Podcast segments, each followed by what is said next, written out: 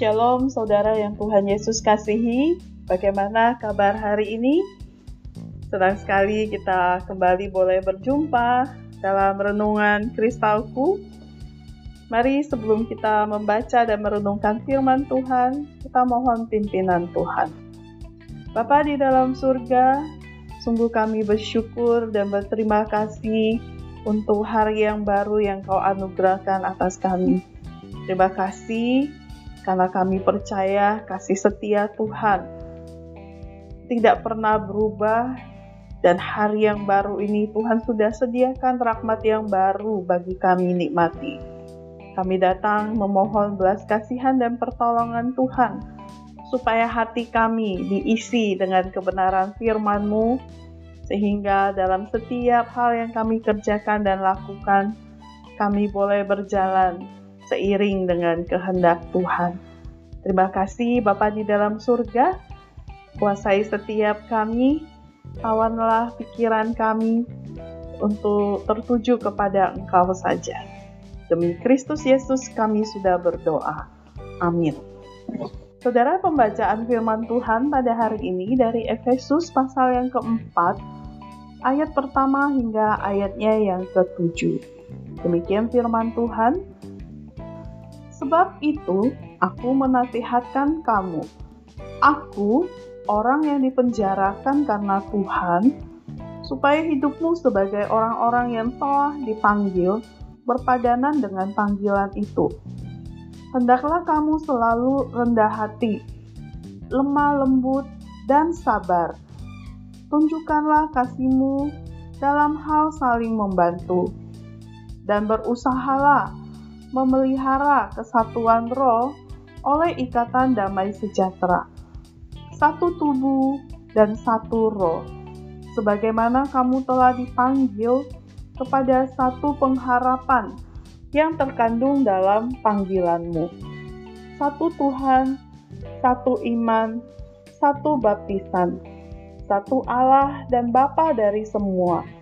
Allah yang di atas semua, dan oleh semua dan di dalam semua.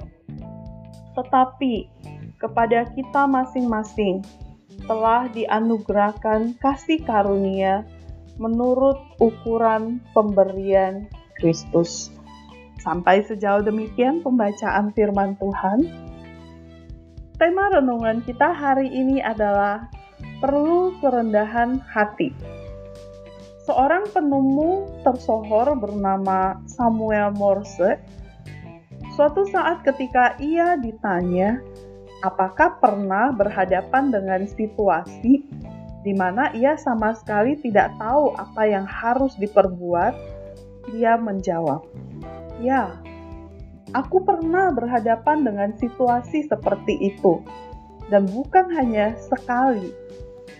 Dan jika saya tak dapat melihat jalan atau jawaban secara jelas, saya akan berlutut dan berdoa memohon terang, pengertian, dan jalan dari Tuhan.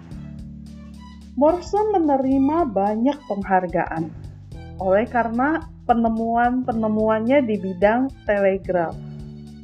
Namun, ia selalu dengan rendah hati berkata, "Saya telah membuat aplikasi berharga di dunia telegraf. Namun itu bukan karena saya lebih baik, lebih hebat dari orang lain. Tetapi karena Tuhan dalam rencananya untuk umat manusia harus mereferasikan hal tersebut lewat seseorang. Tuhan telah memilih untuk menyatakannya untuk dunia lewat diriku.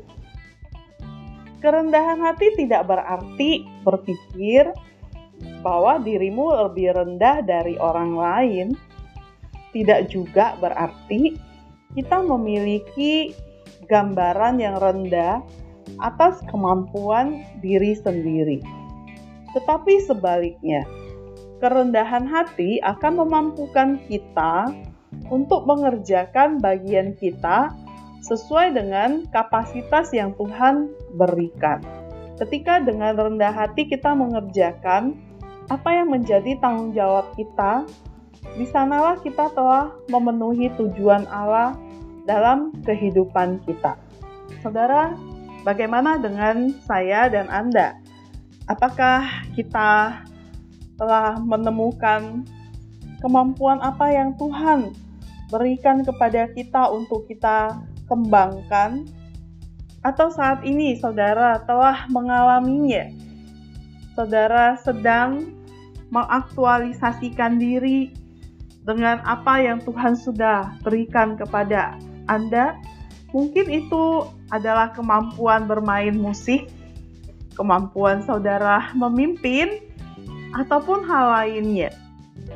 Namun ingatlah, kerendahan hati itu hal yang sangat utama. Kerendahan hati akan memimpin kita pada aktualisasi diri yang benar.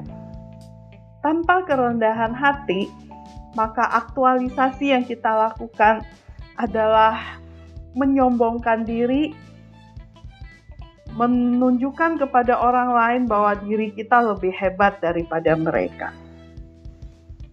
Sebagai anak-anak Tuhan, mari kita terus memohon belas kasihan Tuhan untuk mengaruniakan kerendahan hati kepada kita, memimpin hidup kita pada setiap aktualisasi diri yang benar di hadapan Tuhan, sehingga itu boleh menjadi berkat bagi orang-orang di sekeliling kita. Mari kita berdoa.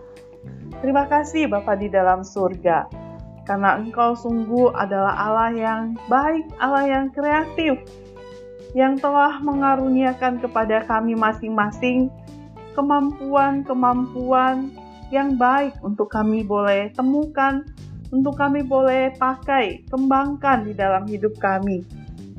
Sehingga bagian dari diri kami yang kami boleh kembangkan itu boleh menjadi berkat bagi orang lain. Sesuai dengan kapasitas yang Tuhan berikan, kami boleh kerjakan itu dengan penuh tanggung jawab. Tuhan tolong kami, sehingga dengan semua itu kami boleh mencapai, memenuhi tujuan Tuhan dalam kehidupan kami.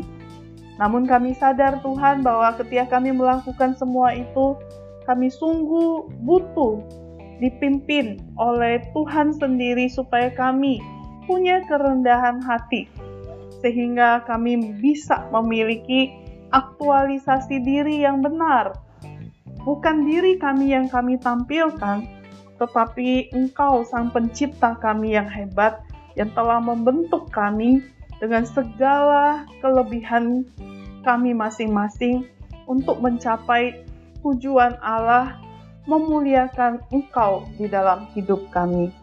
Terima kasih Bapa di dalam surga. Kami berdoa, serahkan diri kami hari ini dalam setiap hal yang kami kerjakan dan lakukan.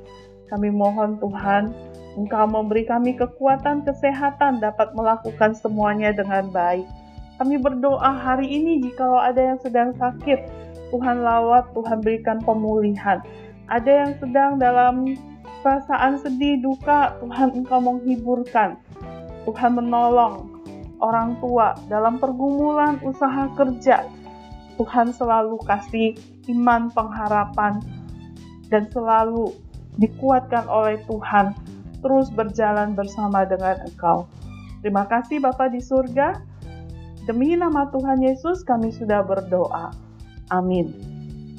Selamat belajar bersama Yesus. Aku bisa.